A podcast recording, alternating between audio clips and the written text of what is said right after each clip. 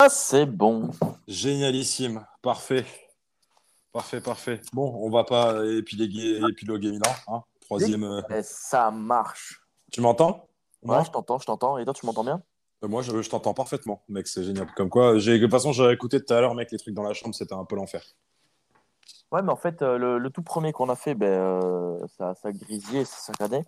Et le second, d'un coup, je t'ai plus entendu, tu m'as plus entendu, enfin, je sais pas quoi. Bon, bref. Ça arrive, hein. Bah ouais, hein. Bon, allez, la troisième take, on a jamais fait de troisième take, je crois. Ouais, la troisième, c'est la bonne. Allez, intro.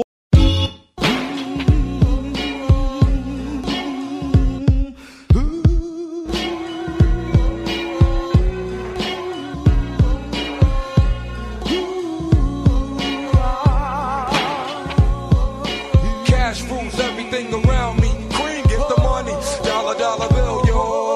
Bonjour et bonsoir dans ce nouvel épisode. Bienvenue. Ok, d'accord. Intro pire du monde. Bonjour et bonsoir. Bienvenue dans ce nouvel épisode. C'est pour la culture. Bonne année, Mathias. Et bonne année. Comment il va ? Ça va. La forme. Hein. La forme. Ça va depuis 15 heures, depuis que c'est parce que c'est la troisième fois qu'on enregistre ce putain d'épisode. Moi, ça va toujours aussi bien. Ça va toujours aussi bien. Tout va bien. Tranquille, la baisse. Tu le sens comment en 2023 ? Ça fait que 3 jours pour l'instant, donc je sais pas trop, on verra bien, mais ça, je sais pas, on va dire que c'est bien, Pour l'instant, ça se prévoit assez bien. Ouais, on va dire que c'est bien. Super.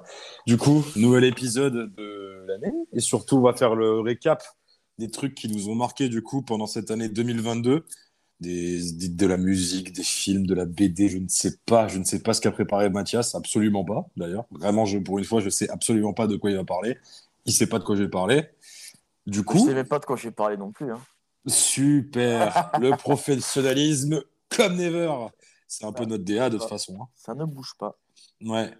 On va commencer par toi, Mathias. De toute façon, on va pas faire des trucs. On va pas rentrer comme d'habitude dans le. On se dit, on rentre pas dans le détail. Juste, on va citer et on va survoler des trucs. Quelques œuvres, quoi.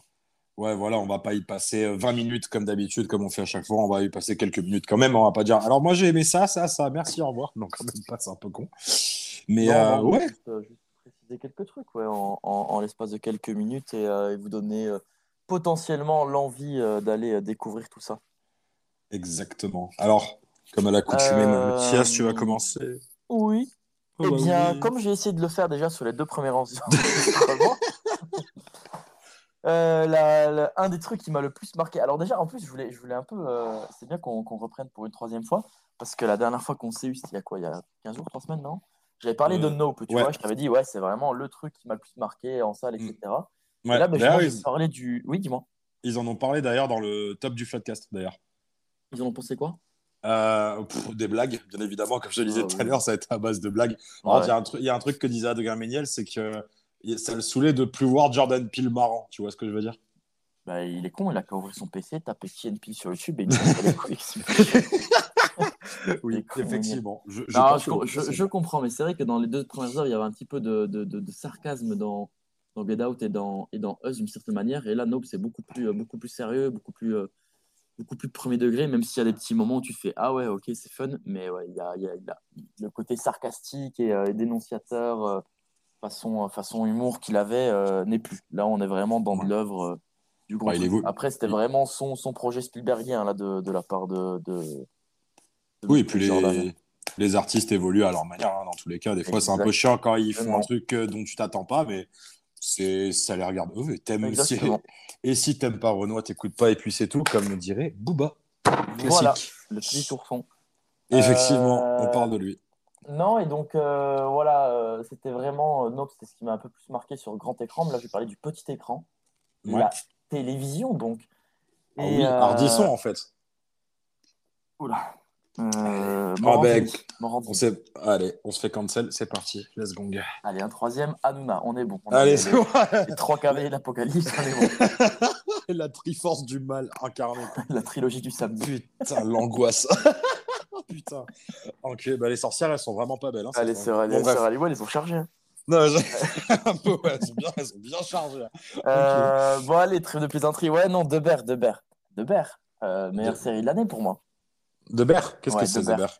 The Bear, qu'est-ce que c'est ? C'est une série arrivée d'outre-Atlantique qui est produite par Hulu et FX, ouais. qui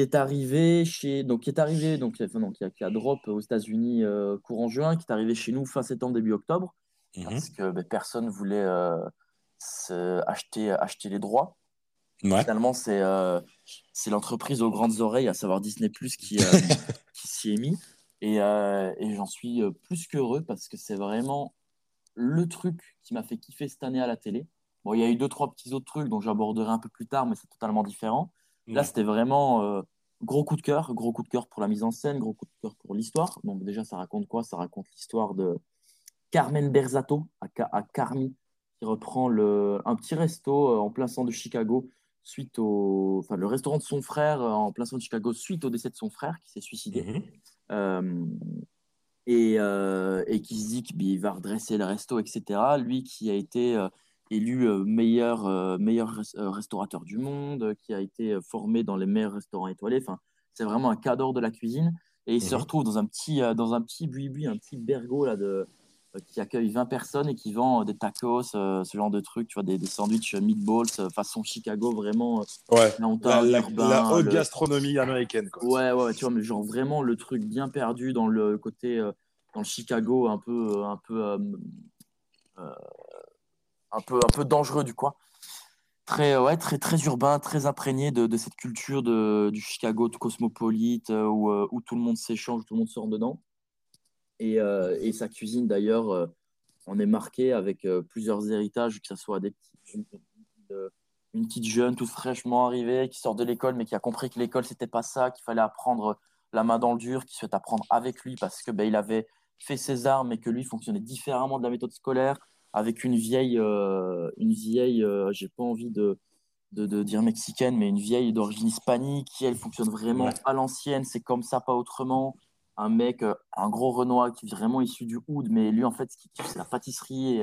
Et, c'est pas ghetto, la pâtisserie. Donc, il fait ça dans son coin. Mais tout ça, en fait, mis bout à bout, ça amène une espèce d'explosion des genres. Et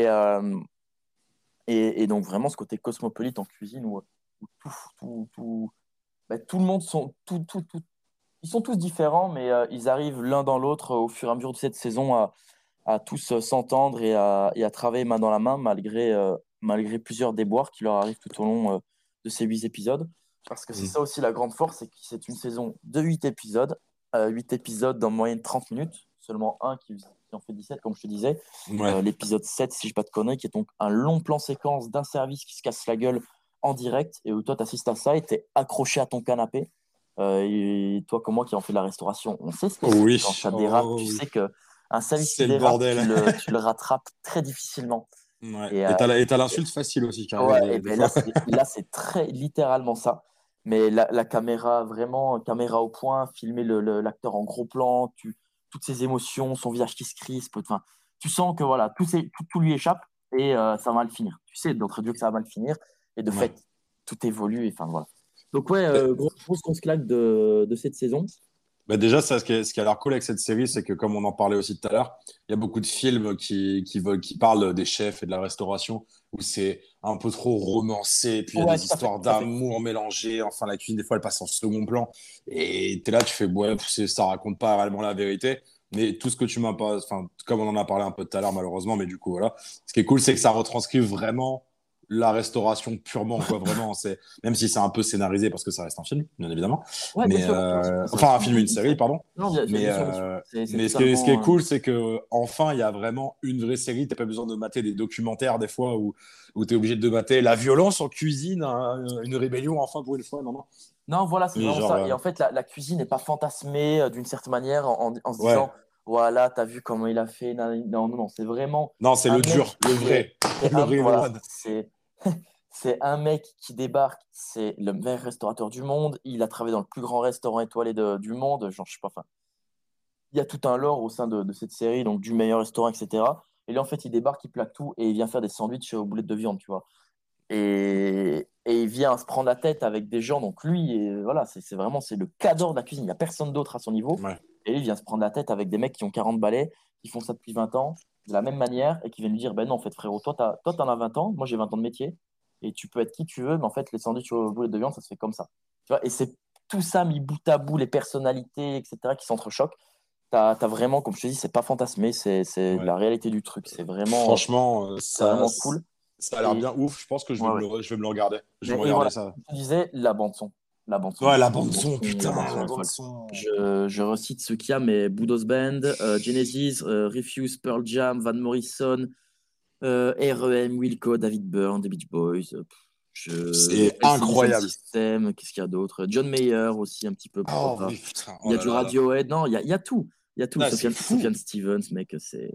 Ah, il y a du seul. Mais what? Non, mais mec, Velvet Underground, Rolling Stone, Beastie Boys, mec, il y a tout. En fait, le mec qui a fait la BO, putain, c'est un génie. Ah ouais, franchement, il y a. Ils ont dû payer en droit. On a jeté.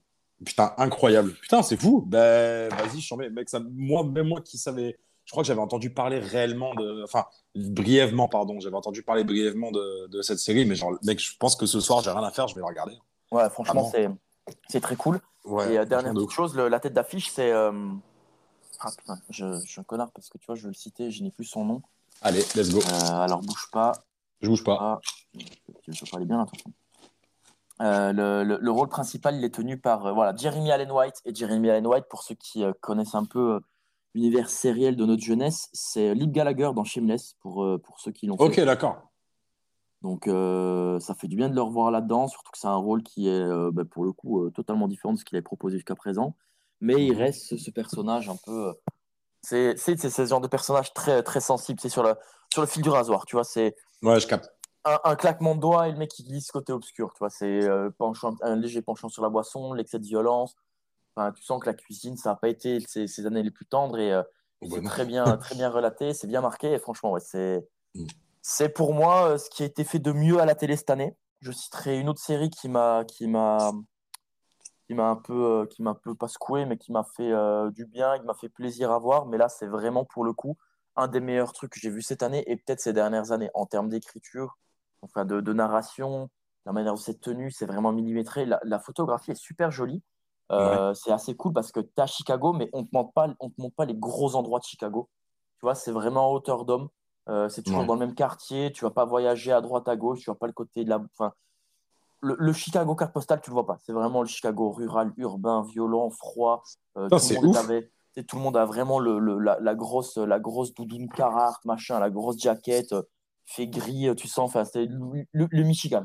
Ouais, tu sens le réel Chicago. Ouais, quoi, ouais. T'as ce côté vraiment à hauteur d'homme. C'est vraiment une échelle. C'est ouf. C'est un truc qui m'a beaucoup plu. Donc voilà. Je vais mater ça dès ce soir. Vraiment, je vais mater ça dès ce soir. La première œuvre qui m'a plu cette année. Ok. Qu'est-ce que je voulais dire à moi? Alors, c'est simple. Bien évidemment, moi, je ne parler que musique. De toute façon, bien évidemment. Très bien, très bien. Soit je commence par un album où je sais que tu vas exploser de joie, soit je commence par autre chose. Mais commence par ce que tu veux. Alors, je vais moins épiloguer que sur les trucs. Déjà, un truc qu'on a vu en concert cette année en commun, Monsieur Blanc, Jacques Blanc, anglicisé en Jack White pour les gens. Alors, il a sorti deux albums cette année. Il a sorti Entering the Heaven en deuxième album. C'était une espèce de contre-coup musical par rapport à l'album dont je vais parler vite fait. C'est un contre-coup, mais c'est aussi un peu une suite, d'une certaine manière. Hein. Ouais, exactement. Mais tu vas parler de Fear of the Dawn. Je vais bien évidemment. Ouais. Fear of the Dawn, la claque ultime. Bien évidemment que c'est pas la claque de l'année, mais c'est du Jack White, clairement, pur et dur. Il avait fait un précédent album en 2018, Boarding House Rich, qui est un peu plus épuré, un peu plus tranquille, un peu plus sonorité électronique. Fear of the Dawn, il est arrivé en mode, ça c'est l'album qui va tout péter, il nique tout, c'est ultra violent. Déjà, ça ouvre avec Taking Me Back, avec une espèce de tu sens le truc arriver. Après Fear of the Dawn, ça part en couille. Bien évidemment, le morceau qui m'a le plus mixé avec Taking Me Back sur cet album, c'est What's the Trick. What's the Trick, c'est fou. Puis même, il fait un seul feat sur l'album. Il ramène avec Q-Tip de Tribe Called Quest. Et c'est ultra bien emmené. C'est incroyable. Et vraiment, ce mélange un peu hip-hop, rock, mais tout en restant un peu épuré, un peu sophistiqué même, si je puis dire. Mais il y a même le morceau qui conclut l'album, Shedding My Velvet, où tu as envie de pleurer des larmes de tristesse, tellement c'est émouvant comme morceau. Enfin, mais un truc où j'ai trouvé ça très fort, c'est que, bien évidemment, il arrive, comme je parle quand je voulais parler du feat avec Q-Tip, le mec, il a collaboré avec Q-Tip, tu te dis, putain, il est ouf quand même, etc. Mais bon, Beyoncé, le Lemonade, par exemple, son morceau Lemonade, je crois, il est crédité, mais c'est Jack White, il est en featuring avec Beyoncé, il a fait un feat avec Alicia Keys aussi, bah, il faut pas oublier. Il a aussi, hein. C'est lui qui fait, il fait des lignes de guitare sur l'album Igor, sur la fin, un morceau en tête. Sur la fin, Are We Still Friends, c'est lui qui fait le solo de Are We Still Friends. C'est ça que Jack White, pour moi, c'est un génie. Puis même, du coup, hors album, quand on l'a vu en concert cet été à Carcassonne. Ouais, c'était fou, hein. C'était fou. Mon Dieu, c'est le meilleur concert que j'ai fait de cette année. Et pourtant, même si j'ai vu des gens de ces derniers mois que je voulais absolument voir, mais bon, Jack White en faisait partie, ça reste mon concert de l'année. Quand même, le mec te tient 2 heures. Mais 2 heures, et les 2 heures tu les vois pas passer, quoi, tu vois. C'est le truc fameux, c'est le rappel où il revient et il refait 3/4 d'heure derrière, quoi. C'est ça, vois, je m'en souvenais plus, c'est vrai, putain. Après ce concert était vraiment fun, tu vois. Je voulais l'aborder dans les trucs que j'avais bien kiffé sur l'année 2022, tu vois, faire un petit point concert. Et c'est vrai que ça, entre le groupe qui ouvre, qui nous met bien en canne, Jack White qui dit ok, vous avez vos téléphones, mais vous allez les mettre dans les pochettes là, et personne filme, vous allez juste kiffer mon concert. Et derrière, qui nous balance pendant 1 heure, 1 heure et quart de live. Il s'en va, il nous laisse bien galérer avec son rappel, il revient et relance 3/4 d'heure. Putain. Ah ouais, non mais ce 3/4 d'heure de rappel, mais c'était fou. Et puis, bien évidemment, même si c'est le morceau le plus connu et que, enfin, moi j'en ai ma claque, c'est pas un morceau que j'écoute absolument à la maison ou n'importe quand. Mais Seven Nation Army, enfin, en live, c'était vraiment quelque chose. C'est pas pareil, ça n'a pas la même chose. C'était pas la même chose. Il y a vraiment, genre, j'avais l'impression d'être. Il y avait une communion entre tout le monde, genre l'autre il te prend la scène, mais genre c'est un showman. Enfin pour moi une des plus grosses. Il fait partie de mon top 22 sur Spotify, etc. Un autre album que je voulais aborder très vite fait, un gars pas très connu, il a fait 2-3 trucs avec les 15, Steve Lacy, Jeremy Allen White. C'est mon album de l'année. Bien évidemment, incroyable album. Vraiment. Ça faisait longtemps que moi j'avais pas trouvé un album hip-hop, etc. Aussi précis du début à la fin, avec 0 morceau ajouté. Après, l'album est pas très long, hein. 10 titres, 35 minutes, c'est efficace. Mais qu'est-ce que c'est bon. C'est magnifique, l'ouverture avec Static. Helmet, moi, ça m'avait matrixé la gueule. Helmet. C'était complètement fort, bien évidemment. Bon, toi, tu suis ciblé ici depuis combien de temps à peu près ? Je crois que c'est depuis Dark Red. Et après, j'ai écouté d'abord, j'ai connu avec Dark Red, mais je n'avais pas spécialement accroché au gars. Derrière, quand il a sorti Apollo 21 ou Apollo 21, j'avais écouté un peu Inside, mais pas spécialement l'album. Et derrière, quand il a sorti il y a 2 ans de Lo-Fi, là, j'ai vraiment suivi. J'ai vraiment poncé cet album-là. J'ai un peu repris ce qu'il avait fait avant. Et puis derrière, le single Bad Habit est arrivé. Là, j'ai fait « Oh, j'aime bien ». Ah ouais, et franchement, c'était fou. L'album est arrivé et j'ai fait « Oh, c'est mon album ». Et c'est ça, l'album est sorti. Simple, l'album est sorti en juillet et les 10 morceaux sont dans mon top 22 d'écoute de l'année. Ah bah alors pas moi, mais j'en ai quand même quelques-uns, mais franchement je capte, c'est un album vraiment fou furieux. Franchement, il n'y a rien acheté. En plus, la manière dont je l'ai découvert, genre j'ai vu que j'ai fait vas-y, tu sais quoi, cet après-midi, je suis en coupure. Je l'écouterai en coupure. Je vais dormir. J'avais vraiment, je crois, mais 1h30 de coupure. Je vais dormir chez un collègue de taf qui habite à côté du taf. Et j'avais quoi, j'avais juste écouté les 2 premiers morceaux le matin. Je me suis dit, je me mets le reste pour après. Et j'avais exactement le temps du reste d'album pour faire le trajet. Bord de mer, 18h, plein été, incroyable. J'ai fait, ok, en fait, je le découvre avec le meilleur moment en fait pour écouter cet album, mais c'était fou quoi. Même Sunshine avec Fouché, oh là là, j'avais incroyable. L'enchaînement des 2 derniers, Sunshine avec Fouché et derrière Give You the World, ça, ça clôture, en fait, c'est simple. L'album, c'est fini. Tu dis, bah, c'est bon, j'ai plus envie d'écouter quoi que ce soit. Ah ouais, non, c'est une semaine de repeat, hein, vraiment, clairement, quoi. Non, franchement, puis, un truc malheureux, malheureusement, qui arrivait avec ça, c'est que du coup, Bad Habit, on en parlait sur le dernier podcast, de toute façon, avec le truc de TikTok. Donc, allez voir Sentimental Nope, allez écouter Sentimental Nope si vous ne l'avez pas écouté encore. Des trucs de Bad Habit qui lui a, on revient vite fait dessus, que du coup, ça a été quand même un TikTok song, Bad Habit, et que du coup, il n'y avait que le I Wish I Knew qui était repris dans tous les TikTok de Je vais me taire. Et du coup, c'est un peu chiant quand il allait en concert et que il voyait tout le monde connaître le refrain par cœur, bien évidemment, et que personne chantait les autres couplets. Et quand je voyais des trucs en mode Steve Lacy, ça va être encore un one hit wonder, mais nique ta mère, mais fermez vos gueules. C'est oh là là, genre de mec il aura un peu sa fanbase. Et moi, en fait, je remets un peu ce début de carrière à la à toute proportion gardée, tu vois, mais à un Frank Ocean un peu, tu vois. Frank Ocean qui a un peu ce mood-là dans ses albums, surtout sur... alors, je dirais pas... C'est pas un équivalent de Nostalgia Ultra pour moi, un peu plus de Channel Orange. C'est pas non plus un Blonde. Hein. Un Blonde, pour moi, c'est un monument du rap hip-hop américain. Mais ça a un petit côté Channel Orange, tu vois, avec ce côté un peu lancinant, un petit morceau par-ci par-là qui casse un peu les charts. Mais c'est vraiment un album que t'écoutes d'une traite, ça te met dans un mood et voilà.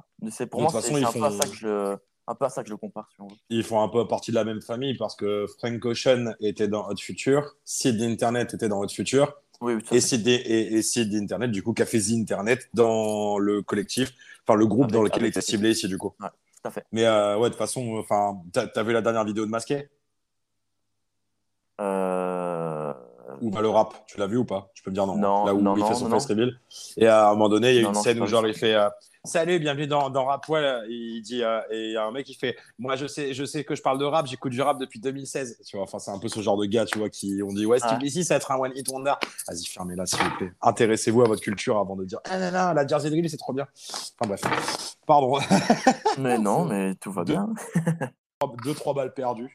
2-3 balles perdues comme ça.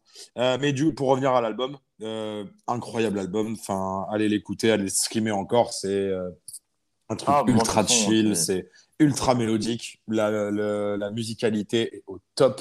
Mais il y a un mélange de mélancolie, de joie qui se mélange ultra bien. Enfin, ouais, allez streamer. Les arrangements sont top en plus, tu vois, parce qu'il a quand même une voix particulière. Hein. Mais surtout qu'il a enregistré vraiment cool, quoi. Je sais plus ce qu'il avait enregistré, mais sur son iPhone 6 il avait enregistré Apollo 21 je crois, sur son iPhone 6 mec, avec GarageBand, t'imagines? Ah ouais, je t'ai pas compris. Non, Steve Lacy mec, c'est un monstre. Et voilà, est-ce que tu veux que je fasse une pause? Est-ce que tu veux parler d'autres choses, Mathias? Ouais, j'ai d'autres choses à parler. Un truc, tu vois, que tant qu'on est sur la musique, un événement marquant pour moi de 2022. Alors toi, je sais pas si ça t'a vraiment affecté, c'est pas ce qu'il y a de plus sympa, mais le décès de Louvresval, moi, mon gars, dur un peu, parce que moi, c'est un mec que j'aimais beaucoup. Donc, pour ceux qui savent pas, Louvresval, c'est un rappeur français qui est décédé cette année à l'âge de 22 ans, c'est ça? Je sais pas de conneries. 22, ouais, ultra jeune, beaucoup trop tôt. Ouais, beaucoup trop jeune. Et ouais, il nous a quitté cette année, 24 ans, pardon, le 21 octobre. Ouais. Crise d'asthme très grave qui a fait qu'on l'a perdu. Et moi, c'est un artiste que j'aimais beaucoup. Un artiste que j'aimais beaucoup parce que je retrouvais un peu ce côté on rappe, on kick, on raconte des choses. On n'est pas là en mode moi, j'ai une grosse paire de couilles, j'ai une grosse voiture, blablabla. Son album Étoile Noire qu'il avait sorti l'an passé avec notamment MPC Partie 2, La Rivière, c'est un des meilleurs morceaux de rap que j'ai entendu de ces dernières années. Bon appétit, mon GG. De rien, je t'en prie.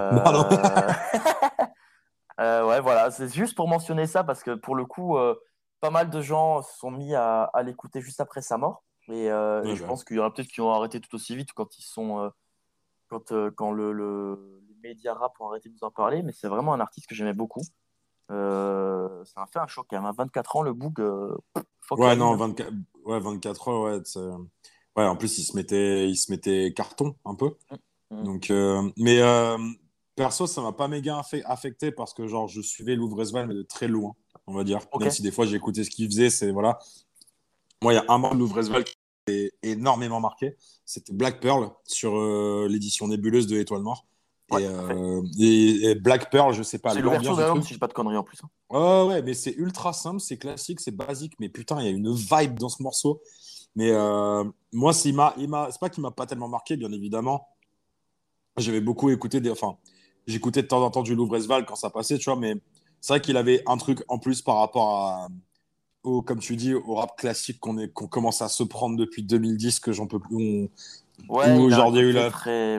Très vrai, je trouve, dans ce qu'il dit, tu vois. Bah, il kick réellement, tu vois. Il y a vraiment... Il y a des histoires amenées, tu vois. C'est ce que, comme tu disais, il y a du storytelling, il y a plein de choses, bien évidemment. Après, il peut te pondre des trucs très classiques comme on fait aujourd'hui. Mais il a vraiment une plume de storyteller qui est vraiment très, très cool à approfondir si les gens n'écoutent pas beaucoup Louvresval. Puis c'était même un gars en interview, genre quand il était passé dans les anciennes éditions du Code, tu vois, avec Mehdi, même avec quand je l'avais découvert, un Planet Rap où il était avec Alka, parce que du coup, c'est un peu le protégé d'Alka quand même. Ouais, mais ils ont fait ensemble en plus. Hein.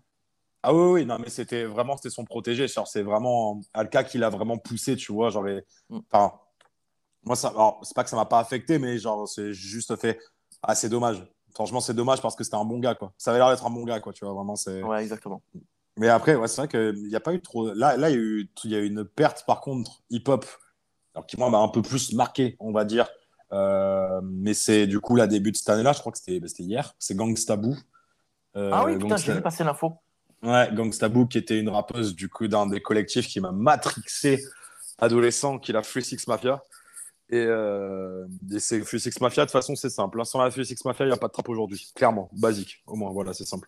Mais genre c'est et la Three 6 Mafia, genre avec le skate, avec les vidéos de Baker et tout ça, qui était à balle de rap de Memphis du sud comme ça, un peu hardcore. Enfin, moi la Three 6 Mafia, j'en ai bouffé pendant mon adolescence, et c'est vrai que moi ça m'a un peu plus touché en mode ah ouais putain, parce que la meuf elle a vraiment, avec l'achat, les deux meufs du collectif, c'était vraiment deux meufs, mais par contre, ça kickait. Mais mon gars, elle t'envoyait barre sur barre. Franchement, c'était assez incroyable. Vraiment. Ouais. Ah, c'est malheureux. Ouais. Et du coup, ouais, bah, décès de Louvresval, malheureux, c'est REP à lui, bien évidemment. Oui, non, mais voilà. Mais je voulais juste en parler parce que bon, c'est pas non plus l'événement qui m'a vraiment marqué. Mais ouais, je voulais le mentionner parce que pour le coup, c'est malheureux de perdre des petits prodiges comme ça. Ah oui, de ouf. Surtout, ouais, non, j'allais dire un truc horrible. Ah non, vas-y, hein. Mais non, dire, surtout quand il y en a qui continuent à performer. Mais bon, je ne sais pas de nom. Autre chose, allez. Putain, en fait. Non, qu'est-ce que je voulais dire Non, tu as peut-être quelque chose à dire, toi, peut-être. Je sais pas. Bah, moi, j'ai quand même dans mes notes là. J'ai une liste de 20 albums à citer, donc. Ah oui, ouais, non, moi, j'ai pas été jusque là. Ben vas-y, enchaîne-moi. Un album qui m'a bien évidemment foutu une claque cette année, le collectif de Nantes. Enfin, le collectif. Ouais, le collectif. Oh putain, bien évidemment, ils sont tous blancs. Non, le groupe nantais de ce trio infernal qui est incroyable, qui s'appelle Birds in Row, qui ont sorti un album cette année qui s'appelle Griclin. Et c'est monstrueux. Birds in Row, c'est un groupe français du coup de post-hardcore, post-hardcore, punk hardcore. Mm-hmm. Et c'est ils avaient fait déjà des live audioteries, enfin ils tournaient déjà pas mal en France. Je les ai toujours loupés. Je les ai vus à Bruxelles, c'était incroyable, vraiment, c'était fou furieux. Et ils ont sorti juste avant un EP qui teasait 4 morceaux. De l'album, du coup, qui s'appelait Noah / Cathedrals, où du coup sont les morceaux dedans, bien évidemment. Et après, ils sortent Water Wings, qui m'a matrixé la tête. J'étais en pause clope, et je regarde vite fait ce qui est mon radar des sorties, tu sais. Je vois Water Wings vers 0, je fais ah, c'est marrant, mon gars, ça m'a remis de l'énergie pour tenir. J'ai fait waouh, c'est trop bien. Et l'album, incroyable, on ouvre du coup avec Water Wings qui te met une claque dans ta gueule instantanément. C'est un album qui est puissant, puis même avec Confetti, ça repart, c'est un peu tempo, et tu sais, c'est des trucs ultra crescendo et ça te démarre la gueule H24. T'as Noah qui est un peu plus tranquille, mais ils arrivent toujours à créer une tension. sais, un peu en mode un peu de crispation, tu es un peu en mode ah, non, ça te libère une rage vraiment, genre de toute façon tu vois les noms des trucs, enfin comment c'est cathédrale, grisaille, trompe-l'œil, rodin, enfin c'est des trucs ultra joyeux bien évidemment. Moi je les avais découverts avec un album qui s'appelle We Already Lost the World en 2018, où il y avait le morceau qui est incroyable, 15-38, c'est une claque ultime dans la gueule, We versus Us. C'est un groupe vraiment à suivre de très près si vous aimez un peu le rock bien agressif, si je puis dire, du post-hardcore plus précisément. Ils sont ultra chauds, ils tournent aux US. C'est un album qui m'a vraiment mis une claque, et quand je les ai vus en concert, j'ai fait ouais, vraiment, c'est vraiment un de mes groupes français vraiment préférés à l'heure d'aujourd'hui. Tout ce qu'ils sortent, c'est une masterclass. Vraiment, il n'y a rien à dire. Puis l'album, il dure quasi une heure, si je ne dis pas de bêtises. Il dure 42 minutes. Les 42 minutes, tu les sens absolument pas passer. Tellement que tu es dans une espèce d'histoire en te mélangeant entre de la grisaille et un peu de couleur. Tu vois, il y a toujours L'album, il quand même raconte que c'est le bordel, mais on y arrive à s'en sortir ensemble, tu vois, si on se serre les coudes et que ça va aller. Genre, l'artiste, il parlait qu'ils sont passés par une grosse phase de déprime en écrivant cet album. Du coup, c'est un truc plein de bonnes vibes, mais raconté de manière très brutale. Et moi, c'est un album qui m'a matrixé la gueule, bien évidemment. J'ai streamé Griclin de Birds in Row. Et un autre album de rap qui m'a bien cassé la gueule, comme dirait Mathias, au début de cette année, même si c'était déjà sorti avant qu'on lance le podcast, j'en ai déjà parlé. Pas de fleurs sans pluie de Juice. Ouais. Ça, je pense que c'est l'album rap de l'année pour moi, mais parce qu'il a une histoire particulière, vraiment. J'ai découvert un moment de ma vie où ça n'allait pas trop, voilà. Et en vrai, cet album, c'est un peu la même ligne directrice que Birds in Row. On ouvre avec Pas de fleurs sans pluie, après c'est vraiment du allez, let's go, on y va. Ça te met dans l'ambiance. T'as des morceaux incroyables comme Cœur froid qui sont un peu plus mélancoliques, où il y a Coles, bien évidemment, où c'est un peu du suis-moi, je te fuis, suis-moi, je te fuis, mais c'est ultra mélancolique. Après l'orage, c'est incroyable, Briller, où il dit qu'il veut juste briller et que. Enfin, ça se démarque totalement de ce qu'il fait avec Mr. V en mode le rigolage, tu vois ce que je veux dire? Et c'est vraiment. Il t'explique que genre. C'est pas que j'ai pas tellement compris la DA de l'album, parce que je capte pas s'il y a peut-être même pas de DA réellement dans l'album. C'est très personnel. On passe par des histoires amoureuses, amicales. Il y a beaucoup, le thème qui revient souvent, c'est l'argent, l'envie de réussir, et que le seul gars qui s'il y a pas à manger dans son assiette, c'est juste à cause de lui, tu vois. C'est que du hustle. C'est que de la mentalité hustle, sans faire des vidéos motive millionnaire, bien évidemment. Hein. Mais c'est très cool, c'est un album à écouter, c'est vraiment un mood pendant 47 minutes. Et pour moi, c'est l'album qui m'a mis la plus grosse claque cette année. En fait, c'est ouf. Les trucs que j'aime par-dessus tout, j'ai pas les mots pour les décrire tellement je les aime et que j'ai trop de choses à dire et que j'en perds mes mots à chaque fois. Ouais, c'est tellement ouf que je sais pas quoi dire à part c'est incroyable, et tous les beats les prods changent à chaque fois, mais ça reste aussi linéaire, ça reste linéaire, donc c'est ultra digeste comme album. Il a vraiment des phases de ouf en plus de ça, et ça reste dans la tête, c'est incroyable. Mr. V est oubliable, vraiment, clairement. Comme quoi, mais si je dois citer mes morceaux préférés, c'est Pas de fleurs sans pluie, Cœur froid, Coles, Après l'orage et Briller, la lumière des spots, bien évidemment. C'est fou furieux. Enfin voilà, c'est un album qui, moi, m'a fait ultra kiffer. Et voilà. Mathias, est-ce que tu as une autre œuvre à me conseiller ou à me conseiller? Eh bien, oui. Là, on va parler cinéma. On va remonter un peu sur le début d'année. Et étonnamment, je ne sais plus si j'en ai parlé dans le podcast cette année. Il s'agit de Licorice Pizza. Est-ce que je vais parler de Licorice Pizza? Oui. Ah, étonnant. Ouais, Licorice Pizza, c'est trop bien, c'est trop bien. Donc pour ceux qui n'auraient pas écouté l'épisode, mentionnant. Ah, tu l'as juste mentionné, t'en as pas parlé après. Ah voilà, bon ça va. Je vais pouvoir m'étaler un petit peu plus. Licorice Pizza, c'est quoi? Déjà sorti en début d'année, fin d'année dernière aux États-Unis, réalisé par Paul Thomas Anderson. Donc Paul Thomas Anderson, bon, ça part un peu con de dire ça parce que c'est un calibre relativement haut, mais c'est mon réalisateur préféré. Je pense que ça allait peut-être pour beaucoup de monde également, de ceux qui s'intéressent de près ou de loin au cinéma. C'est le monsieur qui nous a donné Boogie Nights, Derby Blood, Phantom Thread dernièrement, Magnolia, qui est également un de mes films favoris. Magnolia Electric Co. Ouais, pas mal. Ouais, tout ça, c'est... Voilà, ce monsieur est un génie de la caméra.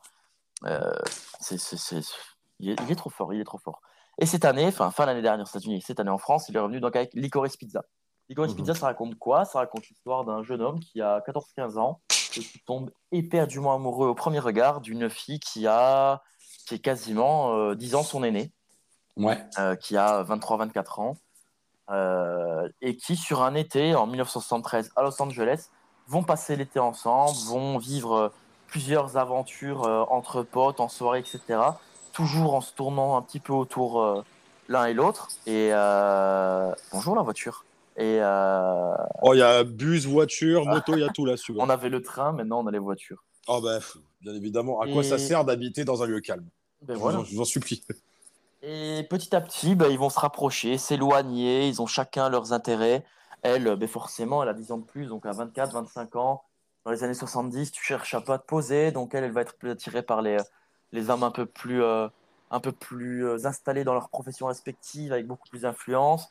Lui, il fait tout ce qu'il peut, tant bien que mal, pour montrer qu'il reste important et intéressant. Donc, il passe de petit casting en petit casting, il fait un peu d'acting, il ouvre un commerce. C'est vraiment... j'ai pas trop les mots, mais... C'est vraiment un truc qui est resté avec moi toute l'année. Je l'ai vu, il me semble, si je dis pas de conneries, qu'il est sorti en janvier. Ouais. Le 8 janvier, si je dis pas de conneries, et j'ai dû le voir le 9 ou le 10. Ah oui, quand même. Ouais, donc je l'ai vu directement quand il est sorti. Et entre-temps, je me disais, je vais aller retourner le voir en salle, Et au final, l'œuvre, elle a un peu grandi en moi. Et donc, je me disais, j'ai quand même envie de la digérer. Et on va voir ce qu'il m'en restera. Puis elle est sortie en Blu-ray. Et en général, tu sais à quel point moi, sort en Blu-ray, j'achète et je le regarde le soir même. Et bien je me suis dit, bon, sorti en Blu-ray, mais je sais pas, le truc, c'était encore un trop gros morceau pour moi. Tu vois, je l'avais pas encore complètement emballé. Et là, tu vois, ça fait maintenant un an quasiment que je l'ai vu. Et je l'ai revu je l'ai revu en septembre quand je rentrais de vacances.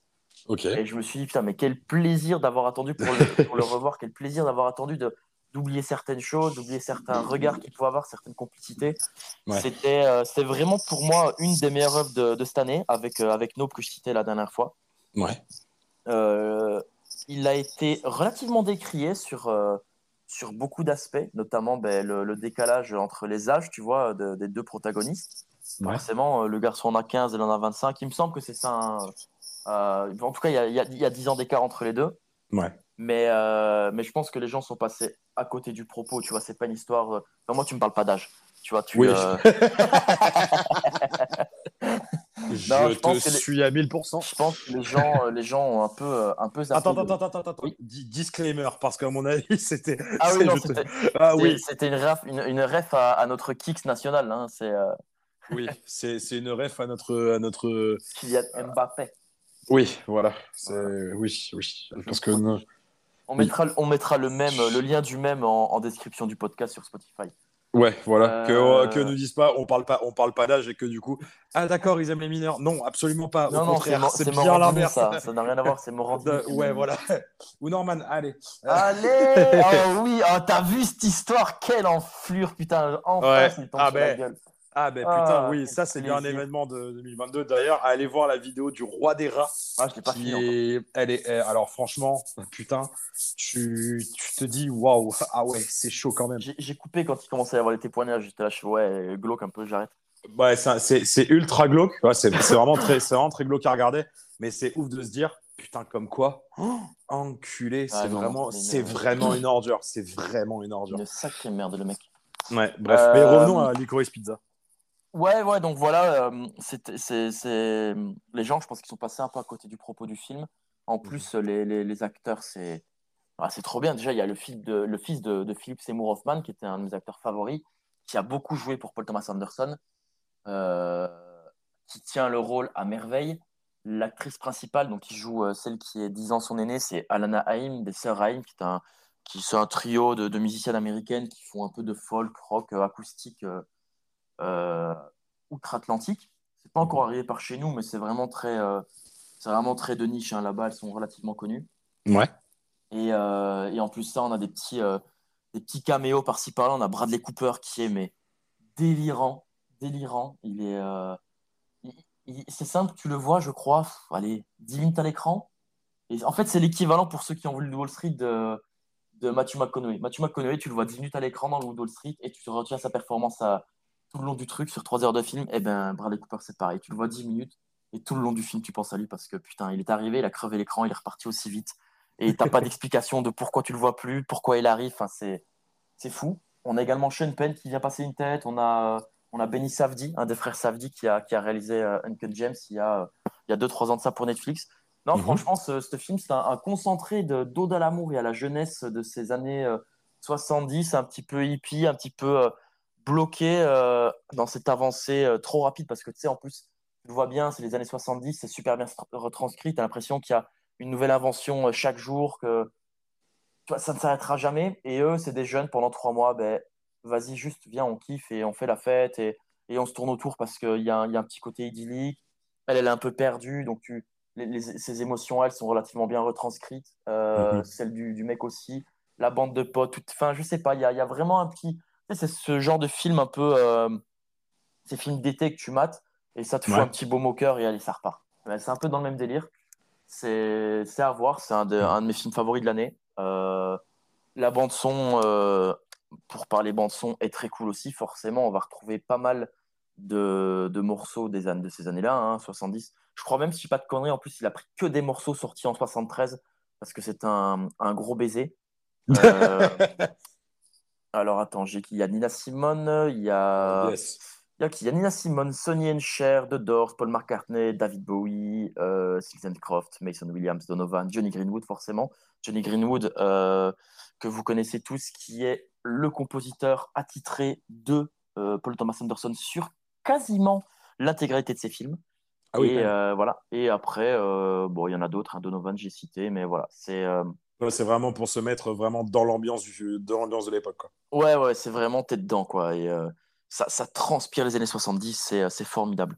Donc, voyez-le. Bon, c'est disponible en Blu-ray, forcément. Ça fait un an maintenant qu'il est sorti au ciné. Donc, je crois les Blu-ray, je ne fais pas de conneries, avec la chronologie des médias, c'est 6 mois. Moi, je ne sais plus. Non, c'est 6 mois, c'est ça. C'est 4 mois maintenant sur Canal+, 6 mois en physique et 12 mois sur les plateformes. 12 ou 18 selon les trucs. Mais ouais, c'est vraiment, vraiment très, très chouette. C'était vraiment très cool. Et pour ceux qui n'auraient pas encore vu le film de Paul Thomas Anderson, foncez, parce que c'est très souvent des monuments et des odes à une personne ou une civilisation, ce genre de choses. Son dernier en date, Phantom Thread, est pour moi... Alors... bizarrement, ce n'est pas un de mes films préférés, mais c'est un film que je considérais comme parfait, tant tout est millimétré. C'est dingue. L'acting est scandaleusement parfait. Je n'ai jamais vu des gens jouer aussi juste de ma vie. La photographie... Ah oui, quand même. Ouais, non, franchement, honnêtement, je n'ai jamais vu ça. C'est bluffant. Tout est fou. Et son précédent, Phantom Thread, tout est bluffant là-dedans. Et ce mec, c'est constamment comme ça. Il a tourné plusieurs fois avec Daniel Day-Lewis. Et d'ailleurs, Daniel Day-Lewis avait eu un Oscar à l'époque pour There Will Be Blood. Donc lui, il avait eu meilleur film et meilleur acteur pour Daniel Day-Lewis. Et meilleure bande-son, si je dis pas de conneries, pour de nouveau Johnny Greenwood. Non, franchement, ce mec-là, c'est un génie de la caméra. Je pense qu'il travaille sur un dernier projet. Après, il semblerait qu'il l'arrête et il va se consacrer à l'écriture et se poser un peu. Mais ouais, vous voyez ce film, c'était une bouffée d'air frais pour, en tout cas, en ce début d'année dernière qui était pluvieux et gris, et ça m'a fait beaucoup de bien. Donc voilà, foncez le voir. Eh ben, je pense que beaucoup de monde l'ont vu, je crois, parce qu'il y a beaucoup de gens m'en ont parlé. Ouais, mais étonnamment, il n'a pas si bien marché que ça. En fait, il a été très très mal vendu en France. Mais le problème en France, si tu veux, faire un petit aparté d'ailleurs, parce que c'est un truc qu'on me pose souvent la question, que je m'intéresse un peu au cinéma. Souvent on me dit « Putain, je comprends pas, j'ai vu la bande-annonce, ça avait l'air lourd, et le film, c'est de la merde. » Mais en fait, il faut savoir que les réalisateurs, quand ils filment leur film, ils ont une idée du produit final. Ils savent ce que va être leur film. Parce qu'ils ont travaillé le scénario ou non. Parfois, il y a des gens qui sont mandatés pour travailler, pour réaliser un film, alors que le scénario ne leur appartient pas. Mais quand bien même, ils ont le scénario sous les yeux, ils savent ce qu'ils vont faire, ils savent comment ils vont travailler telle scène, tel plan, et quel sera plus ou moins le rendu final. À quelques exceptions, style, les producteurs mettent leur nez dedans et décident de tout changer. Ça arrive, mais en général, c'est quand même relativement rare. Okay. Et en fait, ce film, ça a été vendu comme un truc complètement perché, 70s, avec un Bradley Cooper déjanté, comme s'il était présent dans tout le film. Parce que forcément, tu arrives en France, le fils de Philip Seymour Hoffman, il n'est pas connu. Alan Naïm, elle n'est pas connue. Paul Thomas Anderson, c'est un mec connu dans le cercle cinéphile, mais pour le commun des mortels, c'est pas un mec très connu. Tu vois, c'est pas un Spielberg, c'est pas un Scorsese, c'est pas un mec comme ça. Donc, qu'est-ce qu'on fait ? On dit pas que c'est le film de Paul Thomas Anderson, on dit que c'est le film du mec qui a réalisé ce film-là. Donc, qu'est-ce qu'on prend comme film ? On prend son film le plus connu, Derrière Blonde, qui était déjà un truc très... Voilà, c'est un film particulier. On dit aussi que c'est le mec qui a réalisé Magnolia. Magnolia, c'est un film qui est relativement connu dans les années 90 parce que Tom Cruise délivre une performance dingue. Après, qu'est-ce qu'on dit ? On dit que dans la bande-annonce, qui dure 3 minutes, on va foutre du Bradley Cooper partout. Donc, en gros, Bradley Cooper, sur les 3 minutes, tu le vois partout, alors qu'il apparaît 10 minutes dans le film. Tu vois, c'est plein de trucs comme ça. Donc, ça a été super mal vendu. Donc, les gens qui y sont allés, les premiers, ont fait un retour désastreux sur le film parce que forcément, tu leur vends un produit qui n'est pas le produit final, quoi. Et ça, c'est le problème. Et donc, pour revenir à ce que je disais, en fait, ce n'est pas les réalisateurs qui décident des bandes annonces, c'est les distributeurs. Et en France, parfois, les distributeurs font un peu ce qu'ils veulent parce qu'un distributeur, il paye pour avoir le droit de diffuser le film en salle. Ouais. Et le distributeur, vu qu'il paye, il veut gagner de l'argent. Et pour gagner de l'argent, il veut faire les entrées. Et pour attirer du monde, il faut faire des bandes annonces parfois un peu mensongères. Voilà. Quel enfer. Ou même les bandes annonces où des fois, ça met déjà. Le peu de films que j'ai vus, ça met. Enfin, le fameux truc des bandes annonces aussi où tu vois le film en entier, quoi. Voilà, mais ça, c'est le même problème, tu vois. C'est on ne sait pas comment vendre le film parce qu'on ne sait pas sur quoi monétiser le truc. Donc, on va en mettre le plus possible et on va mettre toutes les scènes qu'il y a pas, tu vois. Après, maintenant, tout le monde le sait, tu vois. Maintenant, c'est quasiment. C'est communément admis que les bandes annonces, maintenant, on dévoile trop. Mais à l'époque, en fait, le problème, c'est qu'à l'époque, les bandes annonces ne montraient aucun élément du film. Je pense notamment à la sortie de Spider-Man, la trilogie de Sam Raimi. Donc, les vrais Spider-Man, pas ceux tout pourris avec Tom Holland et les dégueulis de CGI, ceux avec Tobey Maguire, à savoir le meilleur Spider-Man à ce jour. Une des bandes annonces, je crois que c'est du premier ou du second, je ne sais plus. Non, il me semble qu'il y a du second parce qu'il y a un petit teaser justement pour. Dr Octavius. Eh bien, c'est une scène d'un braquage de banque où Spider-Man intervient, empêche le casse, s'en va, et juste en fait, quand il se retourne, on voit la silhouette de Octavius, tu vois. Et ça, en fait, ça annonce l'arrivée donc du 2 avec une date de sortie. Le film est déjà tourné, tout est fait, il n'y a plus qu'à le sortir en salle. Mais dans cette bande-annonce, il n'y a rien de vrai. À aucun moment, ce qui se passe dans la bande-annonce apparaît dans le film. C'est juste, voilà, ton héros préféré revient, voilà qui sera son ennemi, voilà un teaser de l'ennemi. Basta. Le problème, c'est qu'en fait, avec le temps, la société des consommateurs américains, ils ont dit quoi ? Ah, mais attendez, moi, ce que j'ai vu dans la bande-annonce, là, ça y est pas, mais c'est la publicité mensongère, mais il y a peut-être un petit biais à se faire. Ah, mais je vais porter plainte. Et... Ah ouais, putain. Ouais. Et sachant qu'aux États-Unis, tu glisses le fameux truc de tu glisses sur une frite $1 million, cette fois, c'est vrai. Ouais, pour le coup, c'est vrai. Et ce qui s'est passé, c'est que maintenant, les bandes-annonces doivent montrer. Alors, maintenant, c'est pas obligatoire. Genre, imaginons, j'ai pas les chiffres en tête, donc je vais extrapoler, je vais dire des noms au hasard, mais imaginons sur 3 minutes de bande-annonce, disons que tu as l'obligation de montrer au moins 2 minutes de film, tu vois. Tu peux pas non plus… parce qu'il arrive parfois que sur la bande-annonce que tu vois toi 6 mois avant que le film ne sorte en salle, que le salle, entre-temps, il y a eu des projections presse, les projections presse se sont mal passées, donc on va remonter le film, et la partie que tu as vue dans la bande-annonce, ça a été coupé parce qu'on s'est dit « c'est pas utile au visionnage, on l'enlève », tu vois. Okay, donc voilà, ça c'est possible. Donc c'est pour ça que maintenant il faut qu'il y ait au moins X secondes de la bande-annonce qui soit conservée pour le film. Ok, putain, c'est ultra intéressant. Ouais. Putain, je savais pas. Ah, écoute, tu m'en as très intéressant. Et fou, bien évidemment, c'est pour ça que t'es là. Donc voilà, fois, voyez Licorice Pizza. Putain, super, merci Gustavio. Ah, de nada. Qu'est-ce que. De quoi je parle en album ? Ça, j'en ai tellement. Ah, putain, bien évidemment. Un artiste que je suis depuis plus de 10 ans maintenant, qui s'appelle Maverick Sabre, nous a pondu un album en début d'année 2022, du coup, qui s'appelle Don't Forget to Look Up. Qu'est-ce que c'est incroyable! C'est un des seuls albums de cette année que je n'ai pas, que je cherche encore en vinyle réellement. Il est sorti en vinyle? Il est sorti en vinyle, c'est le prix, en fait, à chaque fois qu'il me... Je dois l'avouer. C'est le prix et qu'il est disponible qu'à la FNAC, même quand je vais chez des très gros disquaires, on me dit « Ah non !» Et je fais « Ah, eh ben, nique ta mère, super !» Eh ben, tant pis. Du coup, c'est... j'avoue que commander sur la FNAC, surtout que maintenant que je suis en Belgique, c'est un peu plus compliqué au niveau des distributeurs, à ce que je vois. Donc bon, maintenant, j'ai quand même un plug... disquaire direct, donc je vais lui demander. Ouais, super. Mais, par exemple, genre, je vais enfin avoir le No Worries, le X, tu sais, avec le Yes Loud. Ouais, ouais. Je vais enfin le choper, on me l'a commandé, alléluia. Mais du coup, cet album de Maverick Sabre, du coup, c'est un artiste britannique qui, au début, était en mode un peu mi-soul, mi-R&B. C'était incroyable. C'est l'album qui, d'ailleurs, il y a eu une petite polémique dessus cette année. Cet album s'appelle Lonely Are the Brave, sorti en 2012. Moi, je m'étais pris une claque. Avec, oui, il a ressorti ça. Tu m'en parlais la dernière fois. Exactement. Je m'étais pris une claque avec Ibeliou, ce morceau. Je dis pas... Go. Qui est un morceau, ça ouvre avec des trompettes à balle, ça excès. Le clip, il se passe dans les casinos à Las Vegas, c'est incroyable. Mais on a aussi des morceaux comme I Need, Memories, Cold Game, un peu R&B britannique, c'est trop bien. Et du coup, il le ressort du coup, en 2023 parce qu'en fait, il a touché 0 royalties pour cet album. Mais je crois qu'on en parle dans le podcast précédent. Allez écouter le podcast précédent. Bien évidemment. Après, il s'est pas perdu, mais il a un peu essayé d'aller sur du rap tout en restant un peu R&B, etc. Et là, en 28 janvier 2022, il nous pond Don't Forget to Look Up. C'est une claque intersidérale de microoner R&B. Il y a un son ultra hip-hop qui s'appelle Walk These Days. Genre, il a un peu habillé la Jamiroquai. Enfin, il kick bien comme il faut. C'est ultra chantant.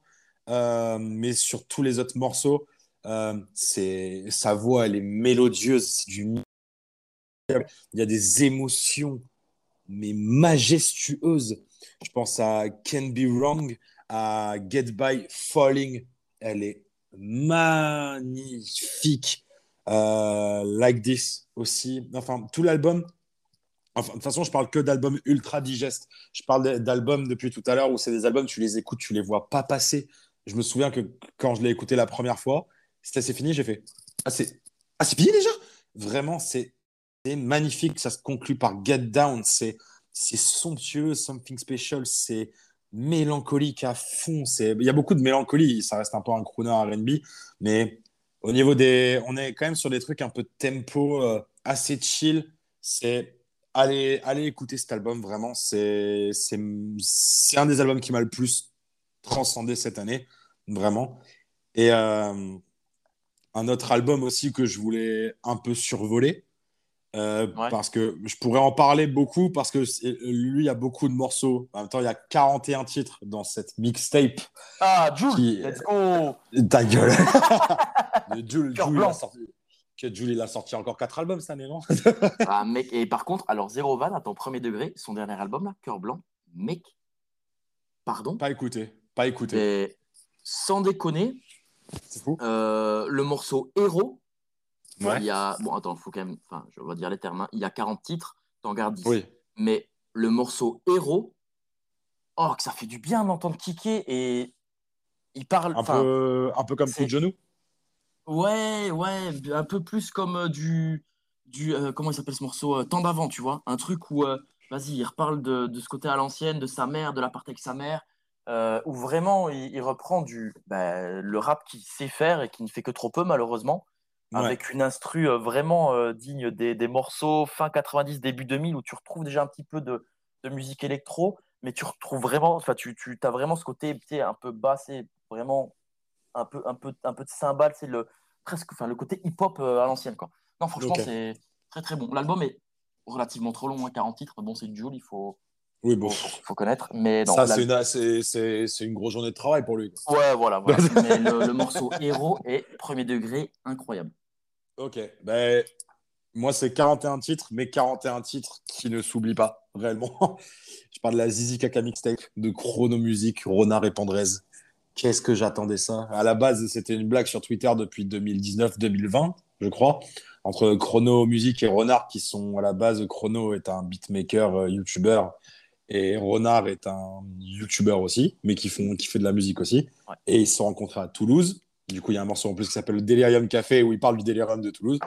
Et ils ont commencé à faire de la musique. Après, ils sont remontés... Chrono et Charleroi, d'ailleurs. Chrono est belge. Et ça part d'une blague sur Twitter avec la Zizi Kaka Mixtape, ou même genre, ils avaient lancé un hashtag, du coup, pour revenir sur Jul. Jul dans la Zizi Kaka Mixtape. Jul a tweeté hashtag Jul dans la Zizi Kaka Mixtape. C'est incroyable. Et ils sont arrivés avec... ça a été teasé très longtemps, mais vraiment très longtemps. Et ils avaient sorti vraiment zéro morceau. Donc, ils teasaient juste que ça allait arriver. Ils ont annoncé la date de sortie sur Popcorn, je crois. Et ils avaient, bien évidemment, teasé la tracklist avec Mehdi Maizi à la fin. Mehdi Maizi a un couplet. Mehdi Maizi a un morceau, carrément, sur l'album qui s'appelle Drake, où ça change d'uptempo et tout, ça commence avec une instru ultra 90s, où ça kick old school, et après ça part en méga drill. C'est incroyable. Je vais juste l'album parce que ça ouvre avec Nous y sommes, où t'as Mehdi Maizi du coup qui fait l'intro, bienvenue dans l'univers du zizi, du caca, enfin c'est Twitter, hein, vraiment c'est le mixtape Twitter. Et du coup on peut retrouver, et il pousse la blague tellement loin, par exemple le deuxième morceau avec Captain, où t'as les artistes, clairement, genre, mais moi je me dis, mais c'est qui ces gars? Genre, t'as Denzel Bacardi et Clayton Passoa. Moi au début j'ai vu ça, j'ai fait, qu'est-ce que c'est que ça? Et en fait, j'entends Juice kicker, c'est des faux blazes en fait. Juice et Mr. V et Captain, ça, mais t'as des trucs ultra marrants. Du coup, Captain, ça parle de vieux gars tout rennais qui claquent leur RSA en tease. T'as Maman qui est ultra drôle. La bagarre, par exemple, avec comment il s'appelle, Mr. MV, où en fait c'est une instru ultra mélodieuse en mode R&B, où il parle de baston, en fait c'est extrêmement très drôle. Et t'as des morceaux vraiment comme La Vérité avec Antoine Daniel et Bagheera Jones, où ça parle de réussite et d'argent, mais c'est un des morceaux les plus streamés du projet. Violette et Citronnelle avec Al Capote, qu'est-ce que c'est monstrueux. C'est Alka, il découpe l'instru, clairement. C'est fou furieux. Après, t'as des morceaux qui changent un peu d'autres. T'as du... comment ça s'appelle déjà ce genre? Ah, mince. Ah, je sais plus. Avec Dig Deep. Putain, c'est un truc en mode... Ouais, ben voilà, comme ça. Et t'as un morceau à la Jul. T'as un morceau à la Jul qui s'appelle Les Gong avec... t'as qui dessus? T'as Slafkit et, si je dis pas de conneries, Charlie Kid et Expestase. Enfin, un morceau, hein, tu sais, vraiment la Zumba marseillaise, c'est incroyable. Mais t'as vraiment plein de styles différents. T'as, comment il s'appelle? T'as Big Flo, parce que du coup, Zizi Kaka, ça vient de lui. Ça vient de lui. T'as Ça doit bugger avec Spider Z. Vodka Rum Contrex, ça aussi, c'est incroyable. C'est avec Mr. V et Freddy Gladieux. Au début, c'est en mode ultra musique parde, et les lyrics, c'est des trucs de couteau, etc., de drogue, voilà. Et après, ça passe encore en tempo drill. Et là, c'est genre en mode rap drill avec que des musiques paillardes. Genre en mode Baliballo. C'est que des trucs comme ça. Enfin, c'est un mélange de plein de trucs. C'est un mélange, ça reste du hip-hop, bien évidemment. Là, t'as Adieu les filles avec Squeezie aussi, que moi, j'ai pas tellement aimé. Mais le morceau aux inédits, Nous sommes les Daft Punk, c'est incroyable. Enfin, tout l'album, il dure. Il est long, hein. Moi, c'est l'album que j'écoutais quand je venais vous voir à Toulouse pendant l'été. Il dure 1h42, donc c'est quand même assez long. Mais les 1h42, tu te mets ça quand t'as un trajet à faire ou quoi. Mon gars, c'est du tout droit. C'est incroyable. Enfin... Ça prouve que la puissance d'Internet et Internet en 2022, surtout en France, mec, on est les kings. Mais j'ai rien d'autre à dire. La communauté Internet française, mec, que ce soit sur Twitch, en parlant d'événements 2022 qu'on marquait. On en a parlé, hein, mais... la Pixel War. France-Espagne. Avec tout, la Pixel War, l'événement de la K-Corp pour League of Legends directement. Le GP Explorer. Le GP Explorer de Squeezie, le match France-Espagne. Ouais, la Trackmania Cup de Zerator à Bercy aussi. Ouais, ouais, bah, le The Event aussi depuis quelques années maintenant. Non, franchement, le Twitch français, il règne en maître sur le monde. Hein. Il y a littéralement aucun autre projet qui leur arrive à la taille. C'est vraiment trop, trop cool pour eux. Il y a quelques années, Gotaga avait fait aussi un événement... c'est à l'époque de l'apogée Fortnite, il avait fait un événement stream live en direct de la Tour Eiffel. Enfin, oui, franchement, c'est vraiment des créateurs de ouf. Et on a une belle génération, là. Franchement, c'est vraiment super cool. Ah ouais, moi, je suis un gros consommateur, en tout cas, de cette plateforme-là. Sur Twitch, j'y suis très régulièrement pour plein de choses. Et ouais. Parce que tu streams des fois aussi. Ouais, ça m'arrive, Et oui, effectivement. Mais je suis loin d'avoir des projets... des subs. Mais... Franchement, ouais, des subs, subez-vous à ma chaîne. Non, franchement, gros respect pour la commu française Twitch. Ouais, effectivement. Donc, allez écouter ce projet. Franchement, c'est gaulerie. C'est vraiment très... Il y a vraiment des trucs, c'est ultra gaulerie. Ils ont ramené le règlement, enfin, ils ont ramené le chroniqueur sale. Enfin, c'est ultra travaillé, vraiment.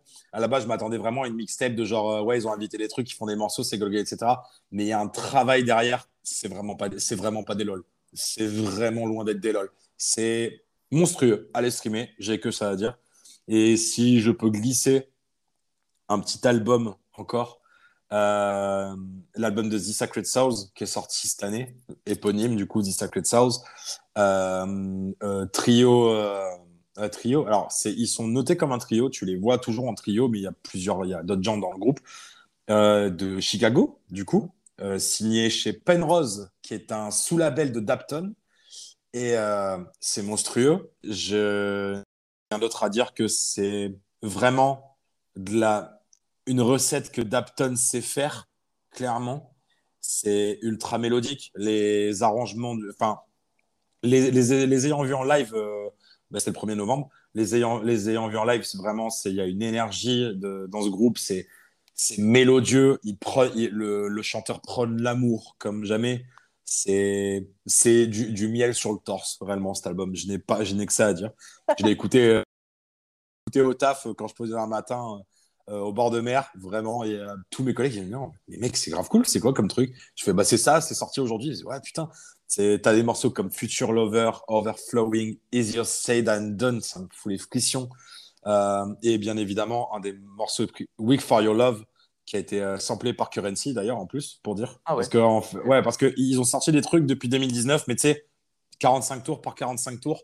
Et. Okay. En plus, ils ont une dégaine vraiment années 50, mais avec un flow incroyable sur scène. Déjà, c'est ouf. Et c'est déjà vocalement, c'est mélodieux comme jamais. Le gars à la guitare, c'est carré. Le mec au clavier, c'est carré. Enfin, tout le monde est ultra carré.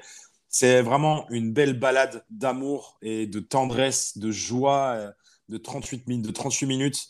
C'est aller streamer ça. Dapton, de toute façon, un des meilleurs labels de soul existants.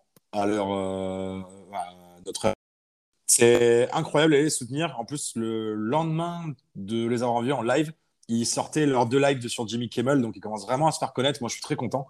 Donc, allez streamer ça fort. C'est incroyable, ça très bien. Oufissime. Mathias, tu veux parler d'autre chose ? Ouais, de toute façon, dans ma liste, il me reste 4 trucs à aborder, tu vois. Donc, 2 qui vont aller très vite. Je vous écoute sur les 2 qui vont aller très vite. Tu veux que je te fasse les 2 qui vont aller très vite ? Allez, vas-y. Allez. Une mixtape déjà, qui est sortie cette année. Mixtape, mais putain, en fait, qui me saoule parce que les gens n'ont pas aimé. Autobahn de SCH. J'ai pas écouté, je peux rien dire. Eh ben, mec, c'est trop bien, je comprends pas. Les gens n'ont pas aimé. Alors, certes, il est passé sur un tout autre registre. Il continue à qui commençait à le faire, mais sur de l'instru un peu plus... j'ai pas le terme technique, mais c'est vrai qu'on retrouve des sonorités un peu à la Jul sur certains morceaux, mais je trouve qu'ils s'en sortent vraiment très bien. La DA de l'album est très très cool. T'ouvres sur Magnum qui est... Putain, Magnum pour moi c'est l'équivalent d'un John Lennon quand tu l'ouvres à 7, quoi, tu vois, c'est... Ok. Non, franchement, j'ai pas trop compris les gens. Je pense que maintenant, si on leur pose la question, il est probable qu'ils aient plus apprécié qu'à première écoute. Autobahn, Vivienne Westwood, LIF, tout ça, c'était très très cool. Arrive l'avant-dernier morceau, Blanc-Bleu, qui est monstrueux. C'est un des meilleurs morceaux de sa carrière. C'est impressionnant. Il est trop fort. SCH pour moi, c'est peut-être, avec Alpha One, le meilleur rappeur de France. Il est trop fort. Pas d'accord, mais ok. Oui, c'est pour ça que j'ai dit c'est mon avis. Éventuellement, se faire enculer, c'était pas content. Ah, yes. Yes, de suite. Let's go. Mais ah ouais, tu mettrais qui, toi?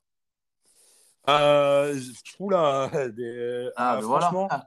Cette année en rap FR, parce que je l'ai marqué, album rap FR qui m'a marqué, il verra parler de Dinos.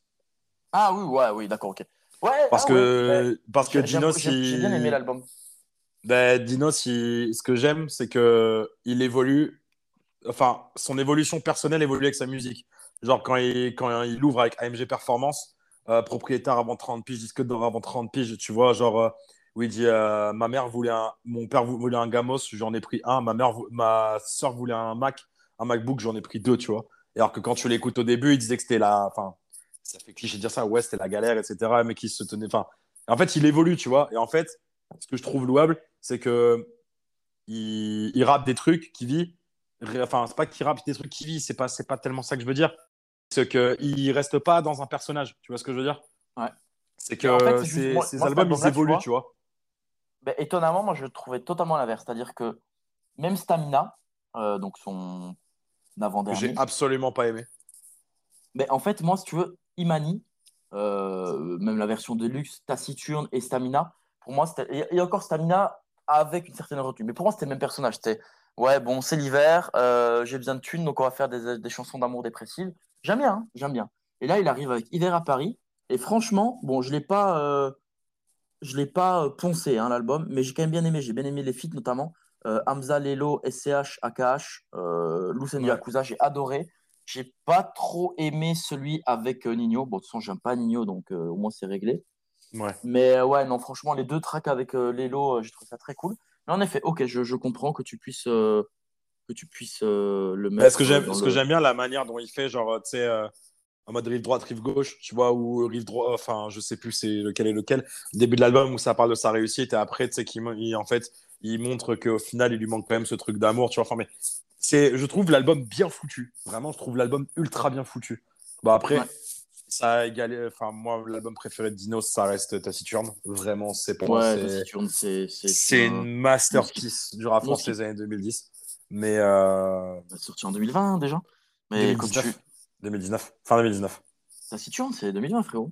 Non ? Ah, tout ce que tu veux, c'est fin 2019. Non, fin 2019. J'aurais dû tout ce que tu veux. Attends, je vais le réaliser. Oh, bref. Mais du coup, ok, ben, Ottoman, moi, je ne l'ai pas écouté encore. Je sais que j'ai écouté deux morceaux de, je crois, Leaf et un autre, où j'avais bien aimé, mais ça me fait penser un peu à Rooftop, tu vois ce que je veux dire? Ben justement, moi, Rooftop, tu vois, il y a beaucoup de morceaux que j'ai jetés, et là, pour le coup, je l'ai pas mal écouté, et franchement, je trouve que c'est cohérent. En fait, il y a une DA qui est certes très éloignée de son univers en général, mais en fait, ce qui me saoule un peu, c'est que les gens sont souvent là, ouais, en fait, c'est un peu le truc, c'est ce qu'on disait par rapport à Dinos, c'est ce phénomène du « ouais, mais en fait, c'est toujours pareil ». Et dès que quelqu'un sort un peu de son... zone de confort. Les gens lui tombent un peu dessus, genre ah ouais, mais c'est pas ce qu'il fait habituellement. Ben ouais, mais c'est un artiste, il a besoin d'évoluer. En plus de ça, c'est pas un album, c'est une mixtape. Il y a un nouvel album qui doit arriver, et notamment un Julius 3 qui est dans les tuyaux. Oh, mais aussi. Non, honnêtement, moi j'ai trouvé ça très très honnête. J'ai pas grand chose à dire dessus parce que bah, c'est une mixtape et voilà, tu vois. Mais non, j'ai trouvé ça. Je trouve ça cool, tu vois, c'est chouette. C'est chouette. Ok. Et le deuxième truc? Et le deuxième truc, c'est sorti il y a 2 semaines. Ouais, l'album de Absol, Herbert, qui est trop cool. J'ai complètement zappé le. Et projet. Que je vais, pareil, je vais un peu survoler, tu vois, parce que bon, j'ai pas mille et une choses à dire, mais je vais quand même le mettre. En fait, je vais en parler, mais je vais parler en parallèle d'un autre album qui est 2000 de Joey Badass. C'est vraiment des artistes que je mets un peu, tu vois. Bon, ils ont des univers totalement différents, mais c'est des artistes que je mets un peu au même niveau, qui ont, qui ont une fanbase mondiale et badass un peu plus que bah, après ils ont commencé en même temps. Tout à fait, mais c'est pour ça que je mets leurs deux projets en parallèle, tu vois, ils sont sortis tous les deux cette année à 3-4 mois d'intervalle, parce que je suis pas de conneries, Joey Badass il a sorti son album en septembre et je te dis Absol là, Herbert sorti il y a 15 jours 3 semaines quoi, donc Joey Badass c'était en juillet. Ah, c'était en juillet, ah, tu vois, je voyais plus... OK. Ouais, parce que Brand 911 qui avait été teasé dans un morceau qu'il avait sorti en 2020, tu sais, où il y a la Lambo verte, je sais plus, c'était 2020-2019. Ouais. Intro de Brand New 911. Et quand il a sorti le truc, j'ai fait, attends, faut que je cherche, peut-être que je vais le trouver. Oh, il y avait West Side Gun dessus. West Side Gun, je lui livre un amour incroyable, bien évidemment. Et j'ai fait, ah, waouh, putain, la connexion new-yorkaise, bien évidemment, quoi. Il y a Larry June, en plus, sur Larry June qui commence à être un peu connu, ça me fait plaisir, sur 2000 aussi. Ouais. C'est grave cool. Larry June, il a sorti un projet en plus cette année qui est vraiment charmé. Et Absol, putain, moi qui surkiffe Absol, le mec, le projet est trop cool. Le projet est trop cool. Qu'est-ce qu'on retrouve en... Ah, il y a Joey Badass un peu sur ouais, il y a sur Moonshooter, ouais, sur Moonshooter, très très cool. Tu retrouves des gars, Zachary et Punch, c'est deux mecs que je connais pas. Mais il y a le feat que j'aime beaucoup, c'est avec Jenna Aiko ouais. Qui est une artiste qu'on voit de plus en plus hein, dans le visage...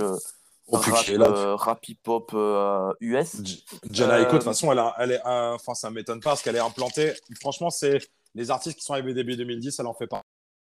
Exactement même vibe. Hein. Tout à fait. Mm. Donc voilà, donc bon, encore une fois, pas grand-chose à dire, mais c'est les petits albums qui m'ont accompagné cette année. C'est pour ça que j'en parle très brièvement parce que je ne vais pas en faire un descriptif très détaillé. Mais le morceau Gangnam, il est fou furieux, mec. C'est celui avec Fresh, c'est ça? Ouais, lui, mec, c'est le seul morceau que j'ai écouté. Il m'a foutu une claque dans la gueule. Ouais. Moi, j'aime bien. Bon, je te dis, j'aime bien quasiment tout. Il y a peut-être un morceau ou deux que je tèche, tu vois, genre le feat avec Big Sean, j'ai pas trop aimé. Il y a Rust dessus. Ah ouais, putain. Ouais, bah c'est sur le même morceau, je crois qu'ils sont ensemble. Je sais plus comment il s'appelle. Ouais, c'est ça. Ouais. Go off. Mais Positive Vibes Only, Gotarap, les deux dernières tracks de l'album, elles sont trop, trop bien. Enfin, j'ai trop, trop, trop aimé cet album. Après, ça fait que 15 jours que je l'écoute, donc, et encore, je ne l'écoute pas non plus très assidûment. Donc, je te dis, j'ai pas mille et une choses à dire, mais voilà, c'est un petit truc que je voulais mentionner pour les sorties de cette année, en plus de la mixtape de SCH et donc de 2000 de Joey Badass. Ok, d'accord. Est-ce que j'ai... Ouais, putain, j'ai encore plein de choses à dire, moi. Ouais, moi, ça va. J'ai fait ça en rapide. Il me restera deux trucs à aborder. Et dans les deux, il y en a un, c'est un peu de la triche. Parce que c'est pas sorti cette année, mais c'est un bouquin. Non, mais vas-y, on en parlera à la fin. Ah oui, The Chats, qui est un groupe de punk australien, ont sorti un album de 26 minutes, vraiment. Et c'est un album, bien évidemment, parce que c'est du punk, et qui s'appelle Get Fucked. Monstrueux. Okay. C'est The Chats, ils sont arrivés en 2018 avec un morceau qui s'appelle Smoke Cow. Et tu sais, ça y avait quand même une vibe un peu punk, tu vois, mais ça restait un peu tranquille. Après, ils ont sorti, comment il s'appelle, Iris B. Non, c'est pas Iris Behavior, si. Ah si, c'est Iris Behavior, pardon, je dis de la merde. En 2020, où il y a des morceaux où ça commence un peu plus à sortir de l'orgon, tu vois, où tu as Identity Theft, par exemple, The Clap, qui est un morceau hilarant, vraiment, ça parle du MST. Mais c'est pas hilarant de ouf, mais genre le clip est très hilarant. Et où il y a Pat Peel aussi, genre de cette façon, c'est trois gars australiens, ils ont même pas 25 ans et c'est en mode le punk, la bière, les faire les cons, tu vois, c'est très je vais les voir à Anvers d'ailleurs en mai, ça va être fou furieux. Mm-hmm. Et Get Fucked vraiment avec Six Leader GTR qui te met dans le bain, c'est ultra puissant, mec, tu sais pas où te mettre. Après ça continue, t'as Struck by Lightning qui est incroyable, The Price of Smokes qui est le seul morceau qui est, ça commence très doux, ça commence un peu calme et puis ça augmente et ça pète à la fin, c'est incroyable. I've been drunk in every pub in Brisbane, bien évidemment ils expliquent une anecdote à chaque fois de tous les pubs où ils ont bu à Brisbane. Out of the Streets, mon gars, c'est violent sa mère aussi. Enfin, c'est un album, c'est tout droit, et tu prends 26 minutes de bordel dans ta gueule. De toute façon, l'album, la cover, c'est les trois qui se tiennent à côté en train de faire un méga fuck avec marqué Get Fucked en dessous. Enfin, c'est C'est le message, il est simple, efficace, basta. Ok. Et j'ai rien d'autre à dire. Et un autre, alors par contre, ça c'est une full découverte de deux gars que je connaissais de base, Black Tout et Danger Mouse, qui ont sorti un projet en août, je crois, qui s'appelle Cheat Codes, et qui est un album vraiment monstrueux. Si on a des feats avec Raekwon, Joey Badass, RIP MF Doom, il ramène Michael Kiwanuka, qui n'a quasi rien à voir avec le hip-hop, enfin, mais c'est un saxophoniste, si je dis pas de conneries, ou un bassiste, je sais plus. Okay. Il y a A$AP, il y a Run the Jewels et Conway the Machine. C'est incroyable. Danger Mouse est un... Du coup, Black Tout est un rappeur. Et Danger Mouse, par exemple, qui a déjà collaboré avec MF Doom auparavant. Et les samples sont ultra bien... les samples sont ultra bien maîtrisés. Aquamarine, le feat avec Michael Kiwanuka, et dans FIFA 23 d'ailleurs, au cas où, si vous y jouez. Le feat entre A$AP et Run the Jewels est monstrueux. Conway the Machine, il ramène une vibe vraiment new-yorkaise. Enfin, je le survole vite fait parce que je ne sais, je me le suis pris, je me le suis mangé quand même 5-6 fois. Mais je ne souhaite pas après en parler beaucoup plus, à part qu'il est beaucoup trop cher en vinyle pour ce que c'est. Il coûte 38 balles. Il va falloir arrêter 2 secondes. Et, mais c'est vraiment un album à écouter si vous aimez le rap un peu alternatif qui change un peu avec des samples bien maîtrisés, bien découpés et une line-up vraiment incroyable qui nous fait absolument rêver et ça découpe quoi. C'est monstrueux. Vraiment. Trop bien. Voilà. Trop bien. Qu'est-ce que tu voulais me dire, Mathias, du coup ? C'est quoi le bouquin sur lequel tu veux tricher ? Ah, tu veux le bouquin ? Ok. Parle du bouquin. Les bouquins. Je vais parler du bouquin. Les bouquins. Alors attends, parce que j'ai pas envie de dire des conneries sur la date de parution du livre. Donc. 8 juin 2017. Non, mais c'est un livre qui est paru en octobre 2003, pardon. Tu vois ? Ah oui, non, mais ça va. Ah oui, je triche, mais parce que je l'ai lu cette année. Ah oui. Et parce qu'il y a des trucs qui m'ont mis des claques aussi cette année, tu vois, mais je reste dans le 22. Tu vois, ouais, ce que mais je veux dire, il fallait que j'en parle parce que c'est vraiment un truc qui m'a matrixé. J'ai adoré. Alors bon, c'est quoi ? Qu'est-ce que c'est ? Qu'est-ce que le livre, c'est Cuisine et Confidences d'Anthony Bourdain. Est-ce que tu sais qui est Anthony Bourdain ? Ah oui, bien sûr. Bon, Anthony Bourdain, pour ceux qui ne le savent pas, c'est un cuisinier, auteur, producteur, journaliste, écrivain. Voilà, c'est un mec à plusieurs casquettes. Mais voilà, c'était surtout un vulgarisateur de la cuisine et du monde culinaire. Il est très connu parce que pendant un temps, il était le chef du restaurant Léal à New York, qui est un incontournable si vous allez là-bas. Et ce mec-là, tout mon respect, parce que c'est une personnalité qui est décédée depuis, qui est décédée en 2018, à 61 ans, qui s'est pendu dans sa chambre de son vignoble. Malheureusement, c'était un mec avec beaucoup de démons, et voilà. Mais il a écrit un bouquin qui était un best-seller et qui est toujours, c'est introuvable. J'ai mis beaucoup de temps à le trouver à un prix convenable. Donc c'est Cuisine et Confidences, pardon. Et Cuisine et Confidences, c'est quoi en fait ? C'est un simple livre où Anthony Bourdain raconte ses pérégrinations personnelles dans le monde de la cuisine. Donc où est-ce qu'il a commencé à cuisiner, d'où vient son amour, les restaurants qu'il a pu faire. Il mentionne des trucs qu'il a goûté pour la première fois. Il parle de la première fois qu'il a mangé une huître où c'était en France dans un voyage. Mais aussi il parle de tout le côté très très sombre de la cuisine, et c'est pour ça que je voulais en parler parce que ça fait un peu écho à la série The Bear que j'ai mentionné précédemment. Ouais. Et je voulais absolument en parler parce que vraiment, je lis beaucoup moins que Camille d'ailleurs qui n'est pas présent aujourd'hui malheureusement, mais je lis encore pas mal. Et so Camille, je lis encore pas mal. Et là pour le coup, ça faisait bien longtemps que je m'étais pas penché sur un bouquin type autobiographique qui reste autant avec moi, tu vois. C'est vraiment un truc où j'ai lu le bouquin, j'ai fait waouh, ah ouais, on n'a pas du tout. Voilà, enfin, je l'ai lu il y a 6 mois, j'arrive même pas encore à en parler. C'est bluffant en fait, c'est bluffant de forcément de réalisme parce que le mec il l'a vécu, mais c'est fou de voir à quel point donc son côté vulgarisateur, comme je disais, arrive à mettre le doigt sur des gros problèmes dans le monde de la cuisine. Et à quel point, malgré tous ces problèmes-là, il en parle avec amour et à quel point il peut aussi te transmettre l'amour qu'il a pour la cuisine. Tu vois, c'est un mec qui n'a fait que ça, clairement. 61 balais, le mec, quand il est décédé, et il a littéralement fait que ça. Cuisinier, essayiste, voyageur culinaire, animateur télévision culinaire, romancier culinaire. Enfin, il a vraiment... Il n'y a que la cuisine. Voilà, il n'y a que la cuisine. Même quand il apparaît dans des films, il fait de la cuisine. C'est pour rire. Et ouais, et donc je voulais simplement conseiller à vous tous qui nous écoutez de, si possible, et si vous le trouvez à un prix pas trop exorbitant, parce que bon, là, tu vois, par exemple, je suis allé voir je suis allé à la Fnac, là, je le vois à 100 balles. Ouais, c'est exactement, je suis en train de checker pour voir à combien il était, je vois 100 balles. J'ai fait Fnac française, 100 balles, j'ai fait Fnac.be, 120, j'ai fait OK, bon, ça marche. Ouais, non, ça encore, attends, je vais voir juste sur… Tu l'as chopé comment ce livre? Je l'ai chopé sur Vinted, mec. Là, je le vois sur Amazon, 116€, tu vois. Et sur Vinted, en fait, je l'ai chopé. Le bouquin était neuf. Et c'est, bah, le vendeur le metmettait pour 25€, je crois. Donc, je n'ai même pas cherché à négocier. Je dis hop, je prends. Viens ici, toi, au jeune. Et j'en suis très content. Ouais, donc, c'était une de mes meilleures lectures de l'année. C'est un bouquin que je vais potentiellement relire dans les 15 prochains jours parce que je pars en voyage. J'ai pas mal d'heures d'avion, donc je vais me le refaire dans l'avion, je pense. Ouais. C'est vraiment trop cool. C'est super bien écrit. Tu te rends compte de sa manière d'écrire que, enfin, en tout cas, moi, je l'ai lu parce que ben on a fait ce métier, toi et moi, et même si on n'est pas en cuisine, on sait ce qu'il en est, on sait ce qu'il en découle, et on sait à quel point ça peut être calvaire comme un plaisir.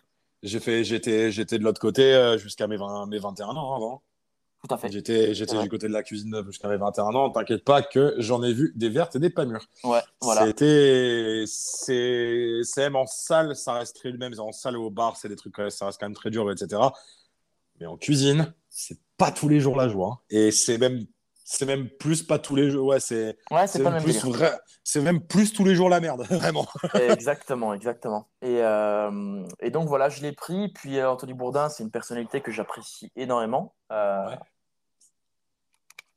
Pour ceux qui souhaiteraient en voir davantage, il y a pas mal de vidéos YouTube qui parlent de lui, on voit ses reportages, ses anciennes émissions culinaires, on voit ses voyages. Il y a une émission de télé qui s'appelle Anthony Bourdain, je crois que c'est No Reservations, un truc comme ça. Donc qui se lie à double sens, hein, sans réservation mais aussi sans réserve, et qui n'hésite vraiment pas à tacler tout ce qui se trouve. C'est... Pour faire simple, Etchebest est un peu la parodie de Anthony Bourdain. Tu vois, Etchebest, il a envie d'être Anthony Bourdain, ce mec un petit peu à la cool. C'est un gars, il prônait le côté un peu on picole, on bouffe, bonne franquette, et vas-y, on va se faire tatouer dans la savane avec Iggy Pop, et on va se faire un gros bédo derrière. Enfin, c'est vraiment de ouf. Et c'est un mec qui prônait t'apprends pas à l'école, t'apprendras à la dure dans une cuisine dégueulasse de Bangkok ou à Saigon ou que sais-je. Et il explique que c'est là qu'il a le plus appris, tu vois. Alors qu'il a fait la International Cook machin à New York, un truc, ça se branle bien les couilles. Ouais. Et voilà, je voulais juste le mentionner parce que c'était vraiment une de mes meilleures lectures de cette année. J'ai d'autres bouquins qui m'ont plu, mais rien autant que celui-là. Et ça faisait un peu écho avec ce que je disais sur The Bear. Donc voilà, foncez. Et donc je disais, voilà, voyez les vidéos sur YouTube d'Anthony Bourdain. Et également sur, moi j'aime beaucoup la page Instagram qui s'appelle Friends of Anthony Bourdain, qui remet pas mal de clips sous forme de reel où tu vois un petit peu des anecdotes de sa vie, des petites citations de sa part, et où tu te rends compte un peu du type de personne que c'était, quoi, tu vois. Et ouais, c'est très très cool. Voilà. Il avait fait, et j'avais vu un post sur Insta de je sais pas si une interview de lui ou quoi que ce soit. Il disait qu'il décrit un peu la vie, genre en mode la vie, en gros, c'est pas que les trucs fancy de ouf, genre en mode aller dans un resto à l'inconnu, elle est super connue, cette réplique. Alors, je sais plus ce qu'elle dit, mais en substance, c'est pour profiter de la vie, c'est tu te lèves un matin, tu vas manger seul au resto, tu commandes un plat à la carte que tu n'as jamais goûté, tu vas te balader bar, sans regarder une carte ou ton téléphone, tu prends des rues que tu n'as jamais pris, tu te retrouves face à un bar que tu n'as jamais vu, tu prends une boisson que tu n'as jamais bu, tu parles à des gens que tu connais pas. Enfin, en gros, c'est vraiment il a vraiment découvert, quoi. Ouais, c'est vraiment que de la découverte, et la manière dont il le dit, c'est beaucoup mieux diquement, forcément. Oui. Mais c'est vraiment très beau, et c'était vraiment un amoureux de la vie, et c'est malheureux parce que je te dis, il a fini par se pendre dans la chambre de son vignoble, et voilà, c'était une personnalité un peu à part. Et donc même si son bouquin a maintenant 2023, donc ce bouquin a 20 ans, ouais, putain. Je le trouve, surtout qu'en plus, tu vois, il écrit ce bouquin en 2003. Moi je suis en restauration, pardon.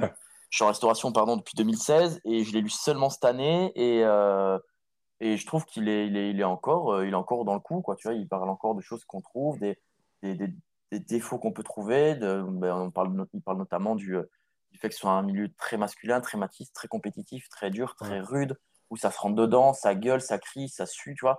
Mais voilà, la manière dont il l'écrit, même si ça, moi le bouquin il est traduit en français, hein, c'est pas en VO, mais malgré ça, je trouve que c'est super bien traduit en plus, et tu sens quand même tout l'amour qu'il portait pour ce boulot, et pour tous ceux qui ont touché de près ou de loin à la restauration, je trouve que c'est vraiment un truc à lire, ouais, c'est vraiment très cool. Et tu en sais un peu plus aussi sur ce personnage qui est pour le coup un vrai personnage, qui était un vrai personnage. Ouais. Je regarde sur Vinted en même temps, genre, et je viens de le voir à 15€. Ben, c'est carré, ben, il faut foncer parce que quand tu vois les autres prix, mon gars, c'est. Ouais, mais en anglais. Bon, après, en anglais, ça peut le faire. Bah écoute, je verrai ça tout à l'heure. Mathias, il me reste que 4% de batterie sur mon téléphone. On va survoler un peu plus vite que prévu. Okay. Donc, ta dernière œuvre. Ma dernière œuvre, ben, ça va aller très vite parce que beaucoup de monde l'a vu, c'est Athéna. C'est sorti sur Netflix, c'est un film de Romain Gavras. Pourquoi je vais le mentionner? Parce que, déjà, c'est un des meilleurs films français de cette année. Il n'y a pas débat là-dessus. Si vous avez un débat, j'habite au 36 rue Gatien Arnoult, venez, on va se taper. Non, c'est un des meilleurs films français de cette année. Romain Gavras, c'est qui? C'est le mec qui nous a pondu juste avant ça Le Monde est à toi, et encore avant ça, un film de dégénéré avec Vincent Cassel qui s'appelle Notre jour viendra. Là, il revient avec un film de cité ultra violent. D'ailleurs, merci Netflix de produire ce genre d'œuvre parce que je sais qu'en France, c'est compliqué de produire ce genre de programme. On l'a vu dernièrement avec Lajli et son film Les Misérables, qu'il a dû quasiment tout autofinancer. Ouais. Là, c'est vrai. Enfin, j'exagère parce que quand il a montré les premières images, au final, il a eu des financements, mais dans un premier temps, c'était compliqué. Il a eu un César ou Oscar, je ne sais plus, pour Les Misérables. Il a eu le César du meilleur film. Ouais. Ah ouais, du meilleur film. Et je crois qu'il avait eu la Caméra d'Or aussi. Je crois que c'est où c'est la Caméra d'Or, c'est à Venise, si je ne dis pas de conneries. Non, c'est Lyon à Venise, je ne sais plus. Je crois qu'il a eu la Caméra d'Or aussi. C'est un prix également qui récompense tout ça. Okay. Mais ouais, c'était un des meilleurs films français de cette année. Je suis quand même dégoûté d'avoir dû le voir sur ma télé. C'est un film qui mérite d'être vu en salle. C'était impressionnant. Je l'ai revu 2 fois depuis. C'est vraiment bluffant, c'est trop bien. J'aime trop les films de cité. Ça montre à quel point... il y a des problèmes partout. Il serait peut-être temps qu'on les voit et qu'on les règle. Surtout, ça date pas d'hier, des films comme ça, genre Boys in the Hood. Non, mais au niveau français, on prend La haine ou Ma cité va craquer. Hein. Ah ouais. Ma cité va craquer. Après, on a eu quand même un beau gouffre pendant 10 ans. On n'a plus rien eu. Enfin, 15 ans finalement, parce que La haine c'est 96 Ouais. Ouais, non, je faisais parce que c'est les 2 seuls films comme ça que j'ai vu, mais c'est Menace Society et Boys in the Hood. Enfin, ouais, voilà, qui se passent de l'autre côté, mais qui sont vraiment représentatifs. Ça reste la même chose, ouais. De problèmes sociaux, sociétaux, et là en l'espace de quelques temps, on a Les Misérables de Lajli et celui-ci. Entre temps, on a la version droitarde avec Bac-Nord. Et j'aime bien ce côté. Non, mais je dis ça vraiment sans envoyer de pique, tu vois, genre. Toute œuvre est politique de toute façon, mais c'est cool de voir ce genre de proposition encore plus sur une plateforme pareille, une plateforme qu'il a vachement mise en avant d'ailleurs, je trouve, pendant les premiers jours, premières semaines où c'était dispo. Et c'est trop bien en fait, c'est trop bien parce que c'est un film à montrer partout déjà, parce que putain, qu'est-ce que c'est bien filmé, oh là là, c'est trop bien filmé, il est trop fort ce bâtard. Et voilà, voyez-le, pour ceux qui l'ont pas vu, pour ceux qui l'ont vu, revoyez-le. Je pense que c'est le La haine de cette nouvelle génération, tu vois. Nous on a grandi avec ce côté Vince, Saïd et Hubert, et eux ils vont grandir avec, je ne sais plus comment ils s'appellent dans le film, mais ils vont grandir avec cette image des 2 frères qui se déchirent parce que c'est encore d'actualité, malheureusement. C'est encore d'actualité et tant que de toute façon, je pense pas qu'il y ait une solution miracle. Pas de solution miracle, mais voilà, c'est des choses qu'il faut travailler. Voilà, j'en dis pas plus parce que sinon tu n'auras pas le temps de parler de tes trucs. Mais voilà, voyez-le. Je vais conclure avec un album et ça va rebondir sur le truc d'Anthony Bourdain. Boing. Comme tu disais de Boing, on l'avait pas encore fait, bien sûr. On parlait de trucs qu'on connaît pas, d'aller découvrir des nouvelles choses, etc. Mm-hmm. Le lendemain d'après The Sacred Sounds, j'ai eu un day off offert par mon taf. Du coup, j'ai fait qu'est-ce que je fais ? Je vais aller sur le site de l'ancienne Belgique. Il y avait un groupe qui s'appelle The D-Lines qui est un jeu. Il y a ce qui est bien sur le site, c'est que faites ça en France parce que vous le faites pas, mais en Belgique ils le font tout le temps et ça c'est bien. Après tu me parles comme si j'étais français, mais je t'emmerde. Hein. Mais non, mais je parle pour tout le monde. Ah ouais, ok, pour les productions françaises. Genre, ah, oui. tu peux, ils ont une petite icône où tu peux écouter un peu ce qu'ils font. Tu fais, ok, ça a l'air marrant, j'écoute 2-3 morceaux à la maison, un peu soft rock, bluesy américain, tu vois, ils ont tous 50 ballets, tu vois. Je fais, putain, c'est bien. Je fais, bah, tu sais quoi, vas-y, je sais pas à quoi je m'attends, je vais les voir, c'est dans le club de l'Abbé, ça dure 1h15, c'est incroyable d'émotion, c'est fou furieux. C'était vraiment, c'est un peu, c'est pas soft rock, c'est un mélange un peu country, blues, rock, mais doux. Et la meuf a une voix envoûtante. Le gars aussi, il y a un gars au clavier qui est incroyable. Le gratteux est fou furieux. C'est carré au possible. Et bah, du coup, bah, à la fin du concert, je suis allé au comptoir, je fais bonjour, un vinyle, s'il vous plaît. Le vinyle, je l'ai pris. Et au final, le morceau qui m'a fait, c'est Little Hurl, qui est ultra mélancolique avec. Des trompettes derrière, enfin c'est beau, c'est non c'est pas ce morceau-là. Little Earl vient parler des trompettes, mais Little Earl c'est mélancolique à souhait. Ouais. Ça parle d'un gars où qui lui arrive que des merdes, enfin c'est mais c'est et du coup c'est il est dans mon top 5 de mes titres les plus écoutés cette année tellement je l'ai poncé et que l'album c'est The Sea Drift. Mais écoutez toute leur discographie, c'est mélancolique. Les arrangements sont d'une simplicité et d'une netteté incroyable. Donc, pour en revenir à ça, si vous voyez qu'il y a un artiste où il y a 2-3 morceaux qui vous plaît, allez le voir en concert. Au pire, vous serez sorti de chez vous. C'est trop bien. Et au meilleur des cas, vous aurez fait une des meilleures découvertes de l'année. Bah, c'est une belle conclusion. C'est une très belle conclusion. Bon, il faut que je change mon téléphone. Ouais, je suis content qu'on ait pu faire cet épisode en tout cas. Moi aussi. On a survolé pas mal de trucs. Il y aura encore des choses à citer, je pense, pour toi comme pour moi. T'as survolé, ça fait quand même 1h30. Hein. Ouais, ben attends, on est des gros consommateurs de culture. La culture avec un grand. Effectivement, c'est. Ouais. Ah ouais, c'est pas avec un K. Ah non, on peut faire ça. Ah ouais. Non, je suis illettrace, c'est pour ça. Mais en vrai, par contre, à ceux qui nous écoutent, là, j'aimerais trop que vous nous envoyiez des refs ou des œuvres, tu vois, que vous avez kiffé cette année qu'on n'a pas cité sur l'Insta. Sur l'Instagram donc, c'est pour la culture _. Description de l'écoute sur Spotify. Ouais, allez nous suivre. On est peut-être passé à côté de certaines choses, ce serait trop cool.